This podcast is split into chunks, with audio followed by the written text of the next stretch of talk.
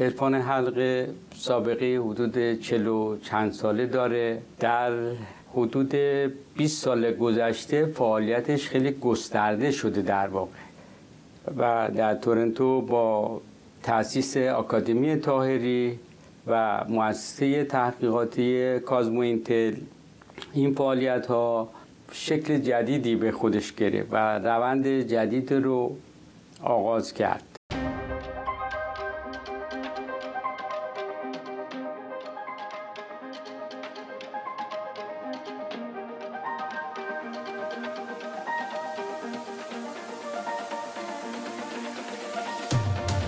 سلام و هر جایی هستید وقت بخیر خوش اومدید به اپیزود سی و دوم پادکست هفتگی فکنامه. من فرهاد هستم سردبیر سایت فکنامه. سلام منم رضا هستم دبیر تحریری فکنامه. خیلی خوش اومدید به پادکست ما.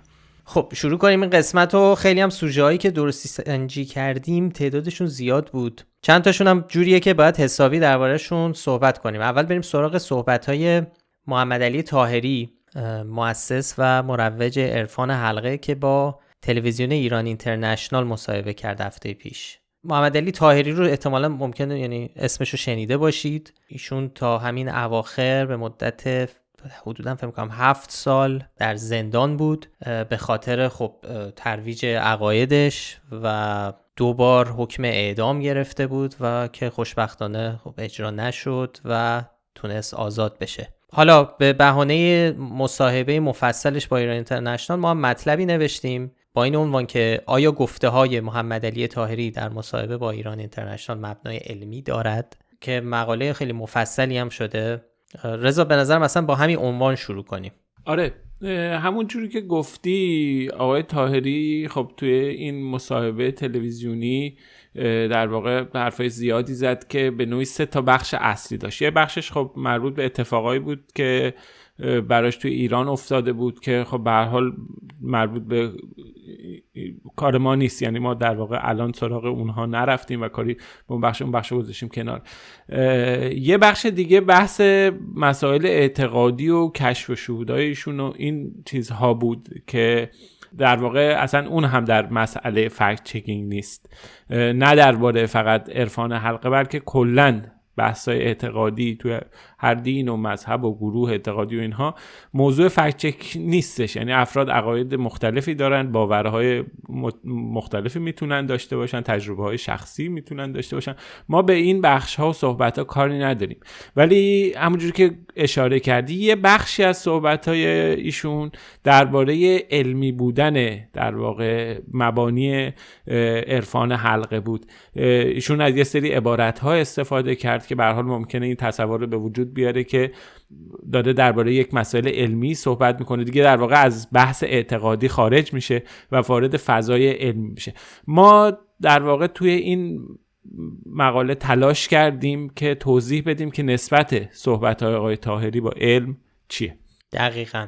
این توضیح مهمی بود که باید در آغاز می‌دادیم. چون ایشون به حال وقتی میگه از یه سری کلماتی مثل پژوهش مؤسسه تحقیقاتی ژورنال علمی Psymentology کیهانشناسی شعوری موجودات غیر ارگانیک interuniversalism science fact. وقتی از این کلمه ها استفاده می‌کنه که ظاهر علمی دارن و ممکنه خب بعضی رو به خطا بندازه. اون موقع است که ما باید وارد بشیم دیگه. به حال ما مفصل به این موضوع پرداختیم. یه مقاله بسیار مفصلی توی سایت منتشر کردیم. یه مقدمه ای داره این مقاله که درباره این توضیح میده که عرفان حلقه چی هست کی تشکیل شد. خب این مؤسسه به طور عمومی در واقع از سال اوایل دهه 1380 کارش رو شروع می‌کنه. کار اصلیش هم بحث یعنی اصلیش هم راه درمانی مکمل رو مدعیه که ابداع کرده و اسمش رو فرادرمانی گذاشته. آره و حالا کتابی هم دارن آقای تاهری به اسم عرفان کیهانی. اونجا می‌خونیم که عرفان حلقه یک مسیر سیر و سلوک عرفانی رو به مخاطباش ارائه میده که اساسش بر اتصال به حلقه های شبکه شعور کیهانی استواره. عرفان حلقه مدعیه که فیض الهی به صورتهای مختلف در حلقه های گوناگون جاریه. این حلقه ها در واقع همون حلقه های رحمت عام الهی هستن. حالا توضیح و تفسیر داره همه اینا. ولی خب اینجا جاش نیست. ولی لازمه به طور کلی بگیم که خب فضای صحبت چیه و بریم سراغ خود مصاحبه. اینا مهمن ولی به طور کلی غیر از اینا خب جمهوری اسلامی آقای تاهری رو دستگیر می‌کنه زندانی می‌کنه براش حکم اعدام صادر میشه سالهای مسئله وجود داره.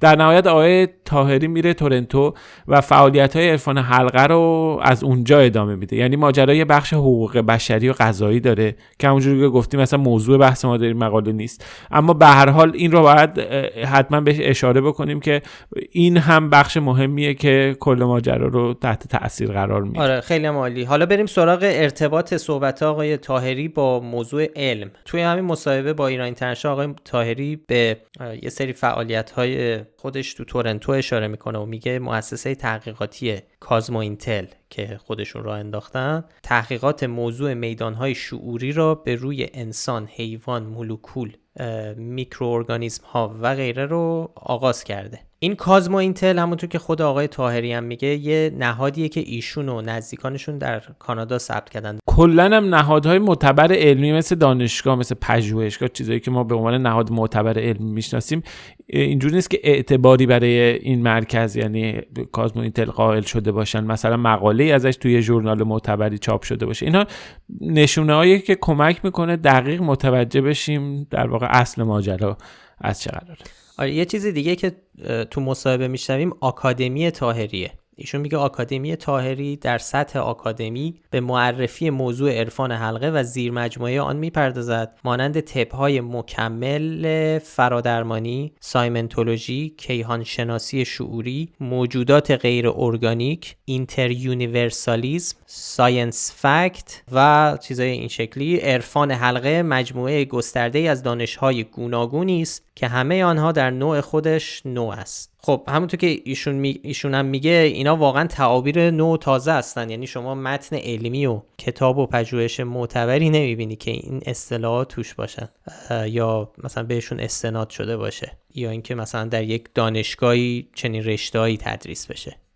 خب ببین مسئله اینه که تو نگاه اول کسی که اینو میشنوه ممکنه تصور کنه که خب به حال علم خیلی پیشرفت کرده شاخه‌های زیادی پیدا کرده. اینا هم شاید مثلا عناوین علمی هستن که تازه اومدن و تو جاهای مختلف دنیا دارن تدریس میشن یا روشون پژوهش انجام میشه. خیلی در حالی که نه اینجوری نیست. اینا در واقع چیزی جز ابداعات عرفان حلقه نیست اصلا به طور کلی عرفان حلقه انگار تلاش زیادی می‌کنه که خودشو به چارچوب های علمی بچسبونه. ولی خب هیچ کدوم از مقدمه های روش علمی رو تو گزاره ها ارائه نمیده. شما مثلا در پزشکی یا در فیزیک یا تو نانو تکنولوژی یا علوم و فناوری های جدید از یک روش علمی استفاده می‌کنید. مثالش اینه که مثلا یکی از خصوصیات نظریه علمی اینه که ابطال پذیره یا اینکه تو شرایط مشابه قابل آزمایش دوباره است. و نتایج یکسانی میده. صحبت های عرفان حلقه ولی اینطوری نیست. بیشتر به نظر می‌رسه یه تقلیدیه از فرم ارائه محتوای علمی. این عبارته مثل طب مکمل فرادرمانی Psymentology کیهانشناسی شعوری موجودات غیر ارگانیک Interuniversalism science fact. اینا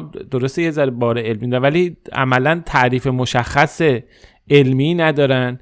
و پیشبینی قابل آزمون تجربی ارائه نمیدن که بشه تو چارچوب علمی و آکادمیک در واقع دسته بندیشون کرد. حالا یه مثال ازش آوردیم اونم یه مقاله که آقای طاهری با همکارانش نوشتند و منتشر کردن در واقع ظاهرش اینه که یک مقاله یا یه paper علمیه با عنوان تاثیر شعور کیهانی در رشد دانه های گندم. آره. ببین این مقاله اتفاقا توی ژورنالی به اسم F هزار Research منتشر شده که ادعا می‌کنن که peer review هم شده. آره این تنها مقاله که رو سایت Intel Cosmo چند تا مقاله علمی حالا تو گیومه بذاریم مقاله به ظاهر علمی منتشر شده. این تنها مقاله که ادعا میشه که این اصلا peer review شده یعنی داوری همتا شده. یعنی یه متخصص اینو بررسی کردن چک کردن روش تحقیقش و همه چی و تاییدش کردن. این ادعاییه که سایت Cosmo Intel می‌کنه. آره ولی خب نکته جالب اینه که این ژورنال F هزار Research در واقع یک ژورنال یا یه نشریه علمی نیست. یه جای بازه یه فضای بازیه که افراد بیان مقاله هاشون رو منتشر می‌کنن و به صورت آزاد هیچ نظارتی هم وجود نداره. افراد دیگه هم ممکنه بیان اونجا. خود خیلی جالبه. تو همون زیر این مقاله یکی کامنت گذاشته که این چیه چاپ کردین اینجا که خود اون ژورنال در توضیحش میگه که ما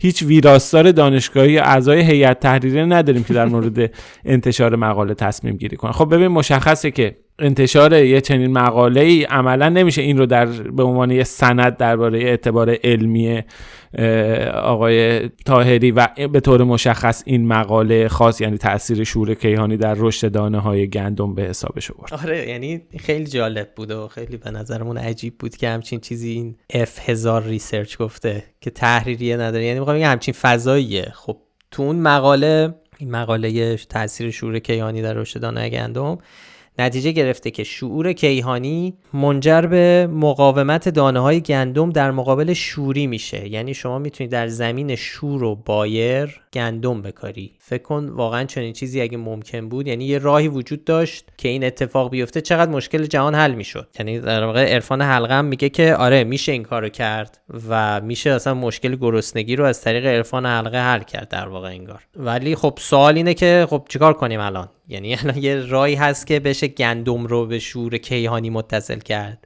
مثلا چیزی که می‌دونیم اینه که علم این علم نیست. یعنی تجربه قابل انتقالی نیست که شما بگی این روش پژوهش رو بگیر ببر هر جای خواستی آزمایش کن. اتفاقا این بحث این چیزی که اشاره کردن خیلی هم قابلیت اینو داره که آزمایش علمی بشه. بیان و واقعا اینو آزمایش کنن در یه محیط آزمایشگاهی. که بشه در واقع تکرارش کرد در مقابل دیدگان بقیه دانشمندا بیان. واقعا اگر اینجوری باشه که اینها یک از طریق شور کیهانی بتونه یه کاری کنن که تو شورزار و زمین لم یزره گندم به وجود بیاد خب اینو باید بتونن قاعدتا اثباتش کنن. اگر اثبات بشه خب وقت میشه گفتش که بله ایشون یه ادعای علمی کرده که این ادعای علمی اومده و مراحل تاییدیه یه نظریه علمی رو گرفته و به حال میشه باش به عنوان یه علم مواجه شد. ولی تا وقتی یه چنین اتفاقی نیفته خب این علمی نیست دیگه. این نکته ای که ما الان داریم اشاره می‌کنیم اینه که به هر حال اینا که گفته میشه علم نیست. یعنی ظاهر علمی ممکنه داشته باشه ولی ارزش علمی نداره. دو تا بحث دیگه هم ما مطرح کردیم تو مقاله. یکی درباره تجربه افرادی که عضو عرفان حلقه بودن. آقای تایری تو این مصاحبه اشاره می‌کنه میگه مردم خودشون اومدن دیدن تجربه کردن و راضی بودن و تصمیم گرفتن که عرفان حلقه رو در واقع تو زندگی خودشون داشته باشن. اما آیا این به معنی اعتبار علمی عرفان است؟ یعنی آیا این یعنی که این چیزی که آقای تایری ادعا می‌کنه تاییدیه و تجربه شخصی افراد ثابت می‌کنه که این یه چیز درستیه یعنی چیز معتبریه؟ یا به درد مردم می‌خوره یا نه؟ خب حالا ما برای این رفتیم سراغ یک پژوهش معتبر آکادمیک که اتفاقا یه آقای ایرانی به اسم آقای علیرضا دوستدار انسانشناس و عضو هیئت علمی دانشگاه شیکاگو که بخشی از پژوهشش روی همین عرفان حلقه بوده. ایشون توضیح میده که تصدیق تجربی در عرفان حلقه مشابه چیزی است که در جریانهای ماورا طبیعه مشاهده میشه که در آن تجربه امری فردی است و معیاری خارج تجربه شخص نداره. یعنی اینجا هم با چنین وضعیتی روبرویم. آره آقای تاری داره درباره تجربه صحبت می‌کنه. توی علم روانشناسی ببین حدود یه قرنه که این مسئله شناخته شده است. روش پژوهش های زیادی انجام شده. والا اگه مشتاق باشین لینکش توی مطلب هست. ببین به طور کلی یه حالتیه که وقتی یه کاری رو ما رو خیلی به خودش مشغول می‌کنه انگار فارغ میشیم از همه چی و همه جا. آره این تجربه معمولیشه. تو حالتهای شدیدتر دیسوسییشن فرد ممکنه دچار نوعی بیخودی بشه. یا حتی حالاتی از خودش بروز بده که مثلا با عنوان جنزدگی یا تسخیر شدن توسط ارواح یا به قول تایری موجودات غیر ارگانیک تعبیر بشه. تو انسان شناسی تحت عنوان spirit possession از دهه ها پیش تحقیقات زیادی روش انجام شده. درباره نسبت این حالات با عرفان حلقه آقای دوستدار تو کتابش متافیزیک ایرانی کاوش هایی در علم اسلام و چیزهای عجیب دقیقا به این موضوع اشاره می‌کنه. بر ما سعی کردیم یه خلاصه ای از مقاله رو اینجا بگیم خود این مقاله خیلی مفصله تو 4000 کلمه مطلبه آره. آره. ولی خوندنیه یعنی حالا خودمون بگیم یعنی مطلب یعنی فکر نکن حالا 4000 کلمه کی می‌خواد بخونه به نظر بنده خودم که به نظرم خیلی راحت خونده میشه و جالبه. بر موضوع مهمیه. یعنی باید این ابعادش یعنی باید می‌رفتیم سراغش و جنبه مختلفش رو بررسی می‌کردیم. به خصوص که به حال توی این مصاحبه مصاحبه کننده هیچ سوالی رو نپرسید. یعنی سوال چالشی از آقای تاهری نمی‌پرسه مجری اینترنشنال در حالی که حال روزنامه نگارا یکی از وظایفشون اینه که فیلتر اطلاعات بشه. یعنی باید سوال بکنن چالش بکنن. وقتی یه بحثی مطرح میشه به گونه که تلاش بکنن که اطلاعات درست به دست مخاطب برسه. اگه پلتفرم و تریبون دارن و در اختیار کسی قرار میدن که نظراتش باید فکت چک بشه و اینها. حداقل اینه که ازش توضیح بخوان ازش بپرسن معنی این اصطلاحاتی که میگی. یعنی چه وقتی ادعا می‌کنی آکادمی وقتی ادعا می‌کنی مؤسسه تحقیقاتی این مؤسسه تحقیقاتی چه رابطه ای با نهادهای معتبر علمی داره؟ اینها رو به هر حال توقع می‌رفت که مصاحبه کننده توی مصاحبه بپرسه که در واقع نپرسید و ما سعی کردیم که بریم و این ابهام ها رو در واقع به نوعی با مقالمون برطرف. خیلی هم عالی. یه مقدار طولانی شد این بخش ولی خب لازم بود دربارش صحبت کنیم چون درباره مقاله خیلی طولانی هم بود. ولی خب به جز این ما فکچک مربوط به محیط زیست هم داشتیم این هفته که مربوط به فرونشست زمین در ایران.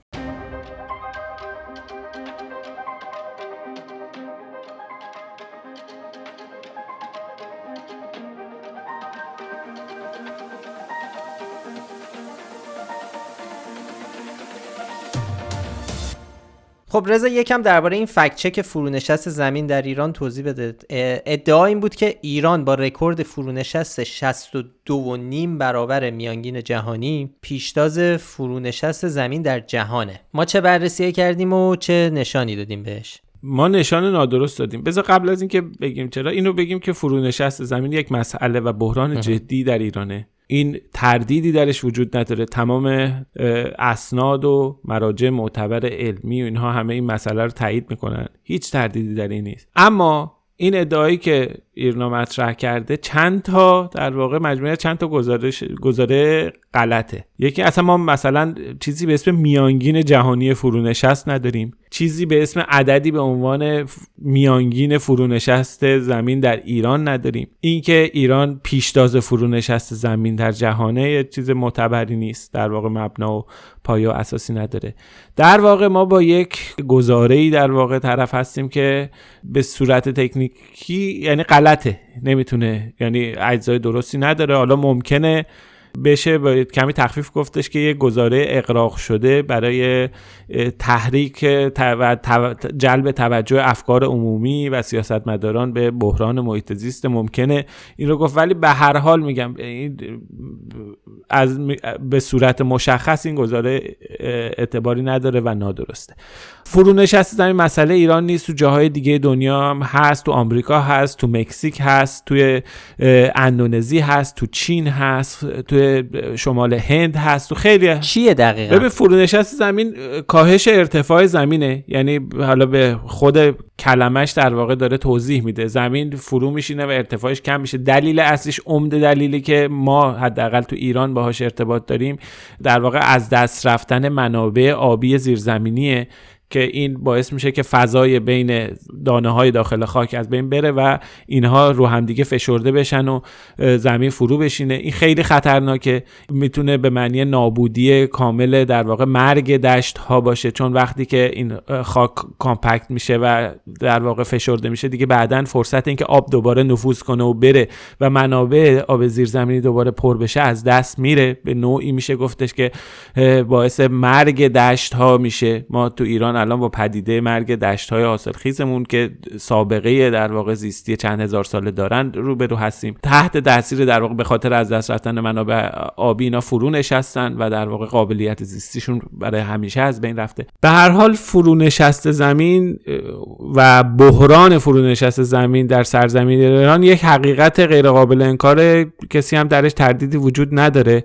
اما این گزاره هایی که مطرح میشه تحت عنوانی که ایران بالاترین میان در واقع نسبت رو داره یا 62 برابر میانگین جهانی هستش یا اینکه بالاخره مثلا رتبه اول و پیشتاز جهان است و اینها صحت نداره. یعنی ادعای اقراق شده و بیپای و اساسه.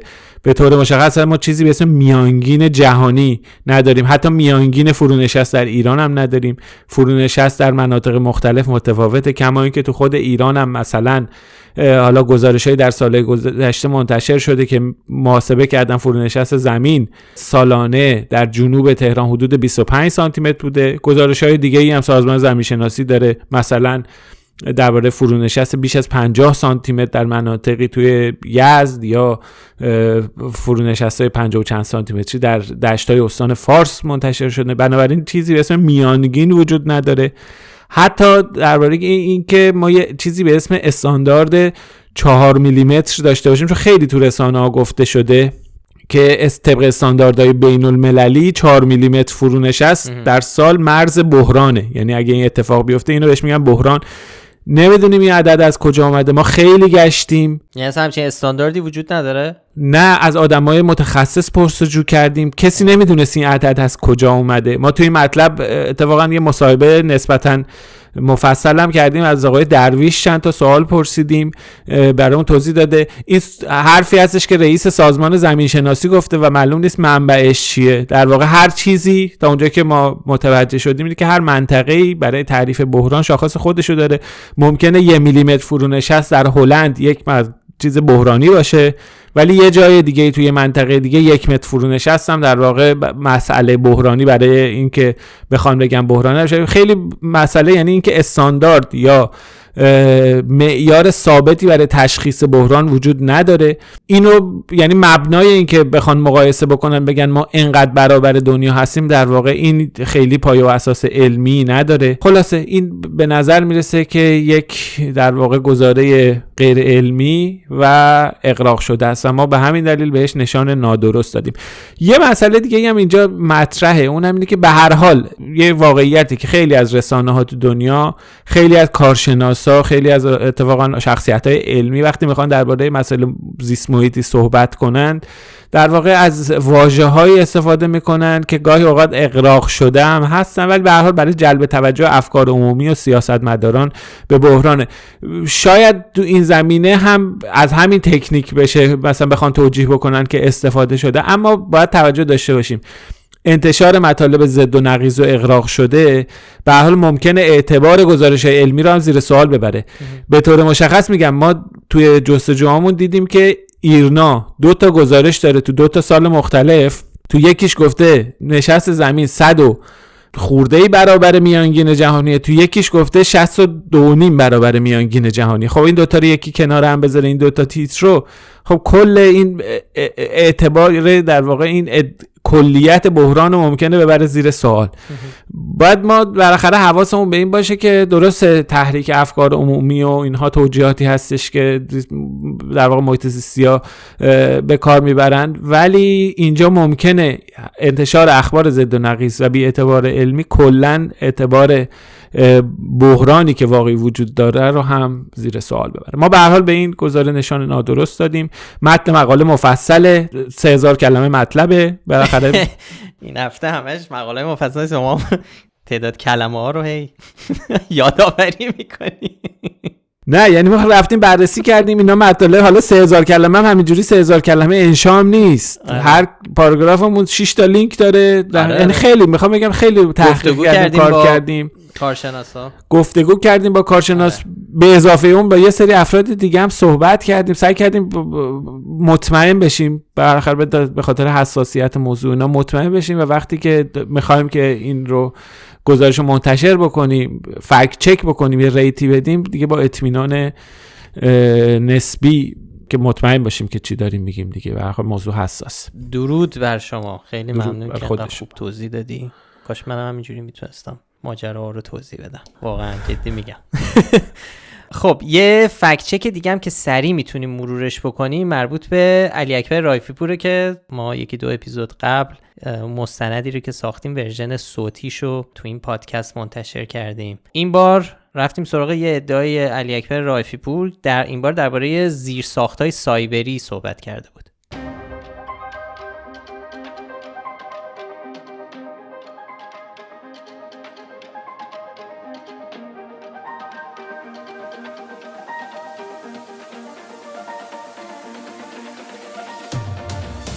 خب هفته گذشته بعد از حمله سایبری به سیستم هوشمند توزیع سوخت تو ایران یه سری از تو گیومه طرفداران طرح سیانت و شبکه ملی اطلاعات در واقع اومدن و یه جوی را انداختن و گفتن که این طرح و شبکه ملی اطلاعات در واقع علاجی برای راه حلی برای جلوگیری از تکرار این حوادث. یعنی به بهانه تامین امنیت بیان و این طرحهایی که در دلش به حال محدود سازی اینترنت و اینا هست باید حتما اجرا بشه. در واقع این اتفاقاتی که افتاده نشون میده لزوم این طرحهایی که حالا یه گروهی از افراد دارن تو ایران این پروژه رو پیش می‌برن.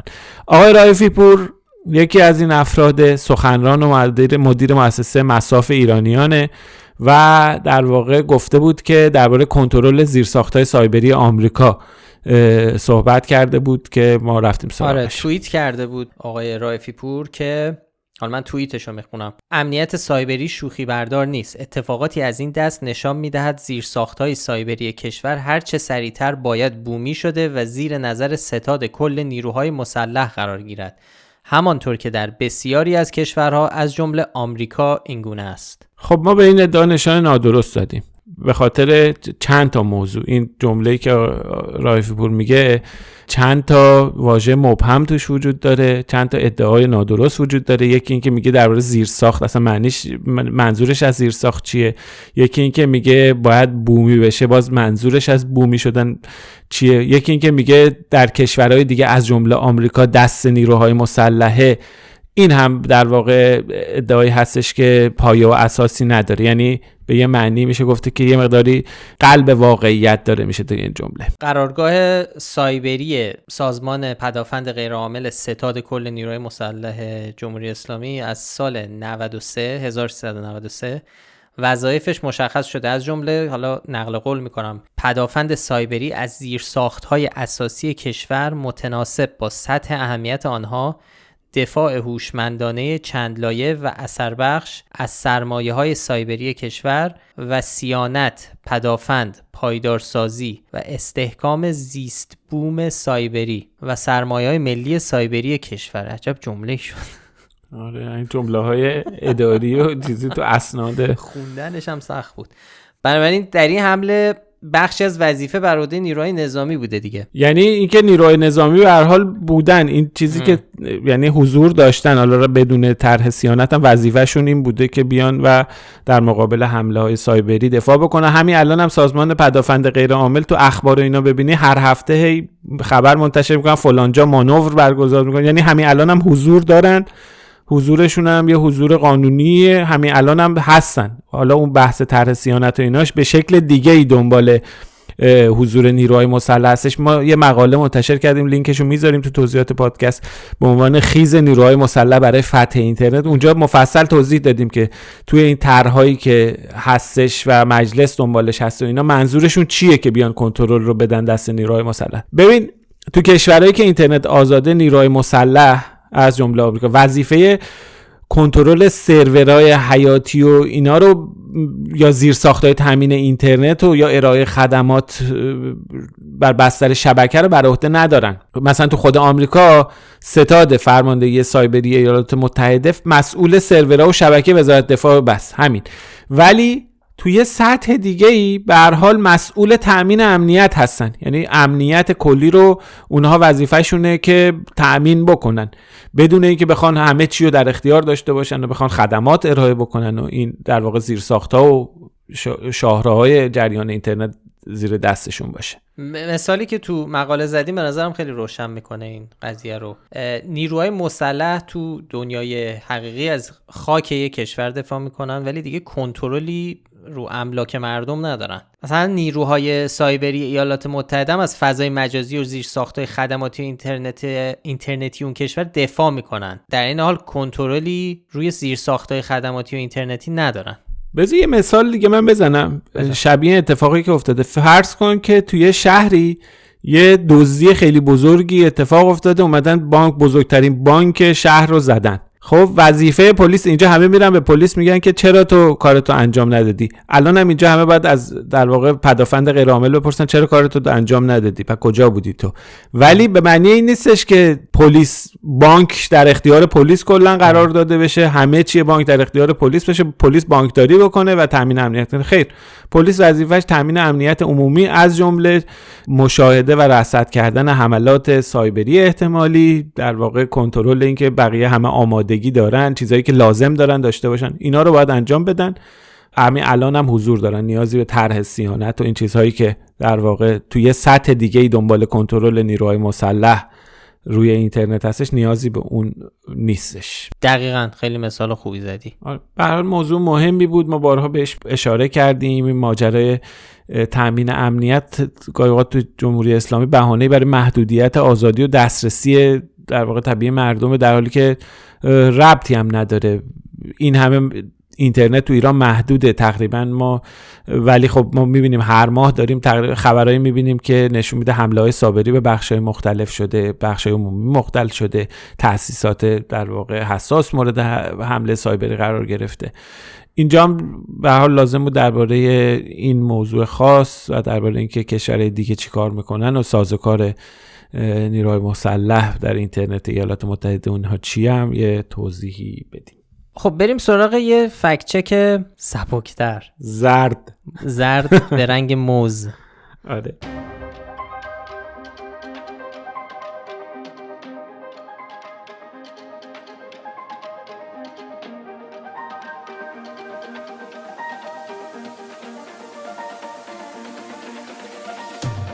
خب این یکی از فکچک هایی که مخاطبا برامون فرستادن. ما تقریبا هر روز پیشنهاد می‌گیریم از مخاطبای فکنامه و خیلی هم ناراحتیم که نمی‌تونیم به همشون بپردازیم ولی سعی می‌کنیم تا جایی که می‌تونیم جالب ها رو در بیاریم و کار کنیم روشون. یه چیزی که فرستاده بودن یه ویدیویی بود که تو شبکه اجتماعی پخش شده. شاید شنونده ها دیده باشن بهش برخورده باشن. یه سری موز نشون میده که یه نفر میشکافتشون و از توی موز یه سری یه چیزی شبیه کرم های سفیدی شکل کرمه میاد بیرون و منتشر کننده های این ویدیو ادعا می‌کنن که 500 تن موز از سومالی وارد ایران شده و این موزا آلوده به یک کرمی هستن به اسم هلیکوباکتر که اگه خورده بشن دوازده ساعت بعد از اون موجب مرگ مغزی میشن. یه چیزی که همیشه باید آدم دقت بکنه وقتی یه سری این چیزای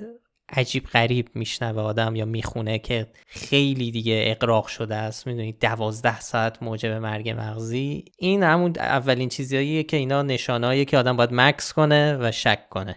همیشه هر وقت یه چیزی دیدید زیادی بزرگ و عجیب غریبه معمولا یه جای کار میلنگه. اینم از همون قضایاست. یعنی اگه اینطور بود که 500 تن موز اومده بود الان باید یه یک موجی از مرگ مغزی در ایران ما شاهدش می بودیم. خب این یک نشون است. ولی خب حالا ما رفتیم بررسی کردیم. ببینید راوی این ویدیو که اصلا داره به زبان فرانسوی حرف می‌زنه. و این ویدیو قبل از این هم از طرف یعنی تحقیقاتی که کردیم این بود که فهمیدیم قبلا هم از طرف کاربرای فرانسوی زبان تو فضای مجازی منتشر شده به همین علت اصلا یه نشون است که این ویدیو اصلا ارتباطی با ایران نداره. تقریبا یک ماه و نیم پیش توی تیک تاک ما قدیمی ترین چیزی که پیدا کردیم یک ماه و نیم پیش توی تیک تاک منتشر آره، شده آره. و یه چیز دیگه هم اینه که راوی ویدیو اصلا ادعا نمی‌کنه که از اون چی که از داخل موز داره در میاد کرمه. چیزی که داره در ویدیو نشون داده میشه اینه که در واقع اون چیزی که داریم می‌بینیم اگه دقت بکنیم بیشتر از که شبیه کرم باشه چیزی شبیه پلاستیکه.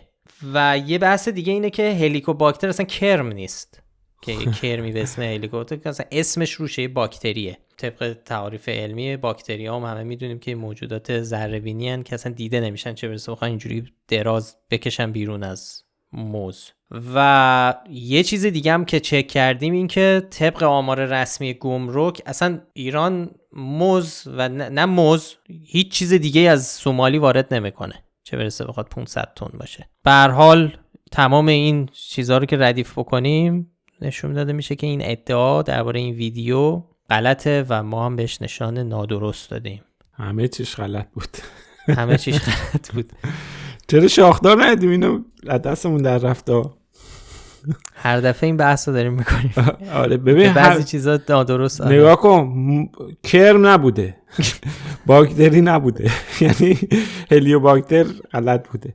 بعد اصلا واردات موز از سومالی غلط بوده. زبانش فرانسه بوده. تو یه جای دیگه اومده. هلیکوباکتر حالا ببخشید. تشکر دادم آقا افشین. آقا افشین از هلیکوباکتر. هلیکوباکتر. آره شاید می‌تونست این شاخدار باشه. ولی حالا دیگه این بحثیه که هر دفعه ما داریم یه علتش که شاخدار ندادیم این بود که این اواخر زیاد شاخدار دادیم گفتیم یه ذره تعادل برقرار کنیم. بعدم اصلا بخوایم می‌خوایم یه ذره وسواس بیشتری به خرج بدیم تو شاخدار. یعنی چیزی که شاخداره شاخدار بهش نشان شاخدار میدیم واقعا باید شاخدار لیاقت اون نشان رو داشته باشه. آره دیگه. حال شاخداری که شاخدار نباشد شاخدار نیست این. آره. ولی آقا یه نشان دیگه هم دادیم. حالا ما برای رائفی پور یه دونه مستندم ساختیم درباره تئوری های توته یه دونه هم که این هفته الان توضیح دادیم بهش نادرست دادیم. ولی این دفعه به یه ادعایی از مؤسسه مساف کانال تلگرامی من کانال تلگرامی مساف که ما رائفی پور نشان درست هم دادیم.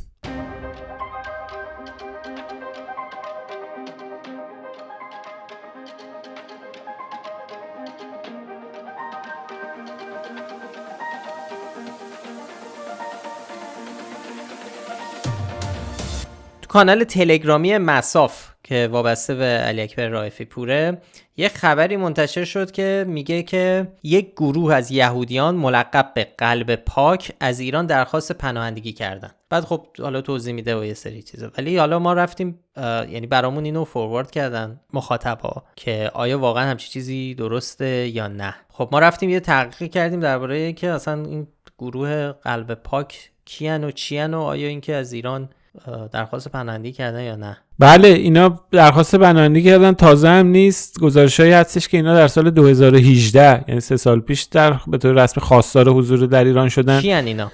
اینا یه گروه بسیار تندرو یهودی هن که از این کارهای عجیب غریب می‌کنن. حالا تو مقاله مفصل توضیح دادیم الان وقتمون کمه ولی به طور مشخص اینا سوابق در واقع خلافکاری سوء استفاده از دختر آدم ربایی کودک آزاری. پرونده قضایی دارن. آره رهب... اعضای اصلی و رهبرانشون تحت تعقیب اف توی کشورهای کانادا، اسرائیل، آمریکا، گواتمالا، مکزیک در واقع دست به اقدام قضایی پلیسی زدن. اون موقعی هم که درخواست پناهندگی کردن بعد این بوده که پلیس به مقرشون توی مکزیک حمله کرده بوده.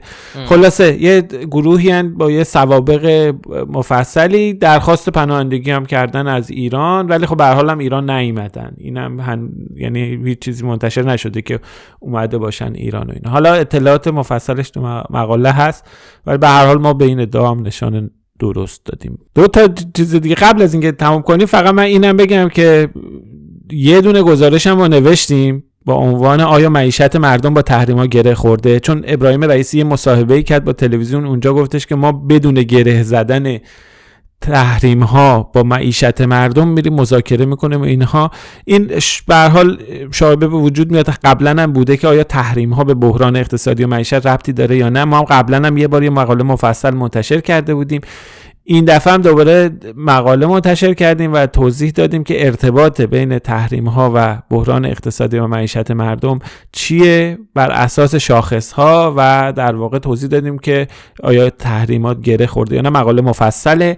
دعوت می‌کنیم که اگه وقت حوصله دارید حتما اون رو هم ببینید و بخونید. خیلی عالی. اخیرا پادکستامون یه ذره داره طولانی میشه. ولی خب کسی هم اعتراض نکرده ما ما همینجور داریم طولانیش می‌کنیم. این دفعه فکر کنم نمی‌رسیم به کامنت ها جواب بدیم ولی قول میدیم تو اپیزودهای بعدی حتما بخش رو دوباره داشته باشیم. خیلی ممنون که پادکست فکتنامه رو میشنوین. منتظر پیشنهادا و حتی انتقاداتتون در حالا هر, به هر شکلی که می‌تونیم با ما تماس بگیرید توی Castbox کامنت های شبکه اجتماعی حتما برامون بفرستید. خیلی خوشحال میشیم که این پادکست رو به بقیه معرفی کنید. برای پیدا کردن ما کافی اسم فکت‌نامه رو به فارسی یا انگلیسی تو اپ های پادکست جستجو کنید و ما هر هفته لینک مطالبی رو که بهشون اشاره کردیم و تو بخش توضیحات پادکست می‌ذاریم. این هفته اصلا خیلی فکر کنم مهمتره تاکید کنیم که این چیزی که ما الان اینجا تو این پادکست گفتیم در واقع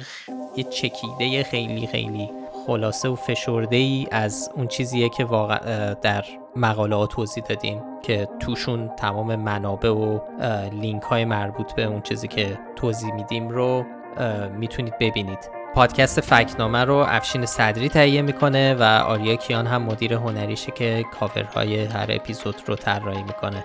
آدرس سایت ما از فکنامه وقتتون بخیر و خدا حافظ مراقب خودتون باشین. خدا نگهدار.